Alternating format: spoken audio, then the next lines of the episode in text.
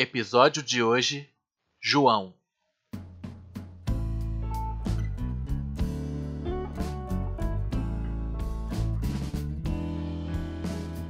João. João. Definitivamente. Provavelmente vinha do trabalho, que aliás era um lixo. Sábado? Não. Não pôde ao menos levar seus filhos ao parque. Ou tomar cerveja ou nada. Acordou? Digo, se ergueu.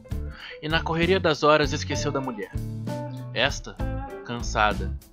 E já em dúvida sobre a vida próspera prometida. Porcamente escovou seus dentes e, como de costume, fumou um único cigarro, evitando mais custos no fim do mês. O trabalho ficava a alguns minutos de sua casa, um vasto terreno. Antes, mato, agora, terra e escavadeiras. Designado para a construção de um novo condomínio. Construtora Valência, Vista da Mata, decorado em dois MTs. Venha conhecer. Hoje saiu Azuma, ele pensou, e sorriu mas não de felicidade. Lembrou do sol e de sua função: levar sacos de terra para o caminhão. Se não fosse a placa informando ser um condomínio, talvez nem soubesse o que fazia ali. Fala, João, tranquilo? Bom dia, sem pressa, é sábado, sem almoço hoje. Saímos uma e meia, ok? Entendo. Obrigado. Canalha. Era Fernando, seu encarregado fazia questão de ponderar em cada fim de frase para dar a ênfase necessária de seu carro, que só existia ali, naquele pequeno mundo empoeirado. Vestia a calça jeans e uma camisa polo Lacoste azul marinho. Trajes que, obviamente, serviam apenas para evitar o terno. Sujá-lo de terra não ia adiantar de muita coisa. João não ligava mais para roupas. Mal a separava usava os mesmos trapos de sempre. Não sabia nada de seu chefe, e nem queria. Vê-lo toda manhã lhe gerava um ódio descomunal. Nove horas. Café repleto de açúcar. Gosto horrível. Servido em minúsculos copos de plástico para render mais doses. Já é quase meio-dia. As pernas começavam a doer e realizavam um movimento mecânico de ir e voltar, cada vez mais, e mais, e mais, e mais, até o fim de sua vida. Esporadicamente tossia muito. Malditos cigarros! Ele gongonava. Às vezes, quando ventava, a terra tomava forma de pessoas. E quase sempre ele via seu pai esvaecendo na marretada de um qualquer, que estava lá, como ele, em busca de micharias.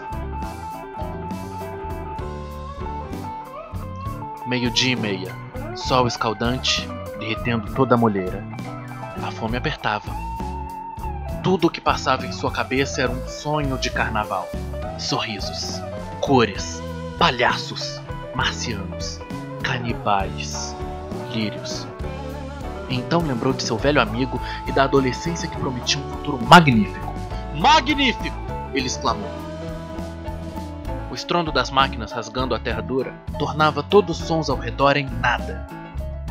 Tanto que às vezes, por loucura ou não, conversava sozinho. Mas só em dias de semana, que duravam seis horas de trabalho a mais. Voltando para casa, exausto e faminto, só queria um prato cheio e um maço de cigarros. Mas era sábado. Provavelmente teria de esquentar a refeição da noite anterior. Ou comer fria mesmo, devido a tanta fome. Quase no portão velho e enferrujado, me avistou. E em sua face suada pensei: João? João definitivamente.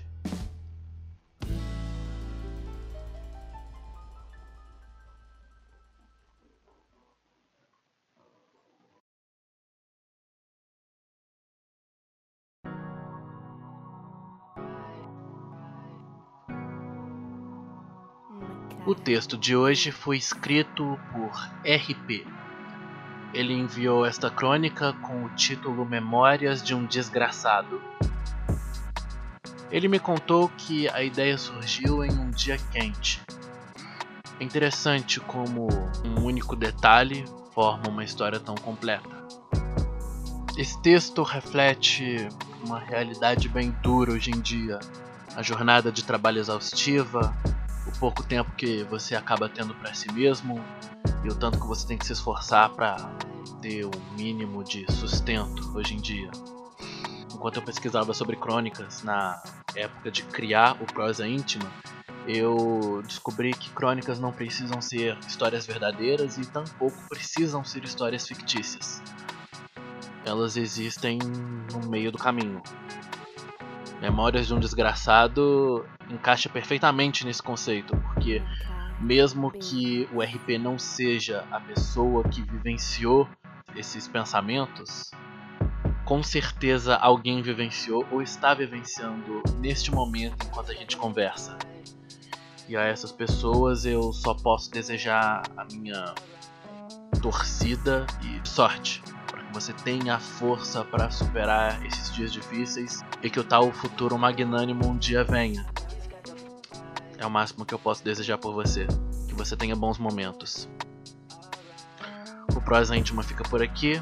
Muito obrigado por mais essa audiência. Fique bem. Até já.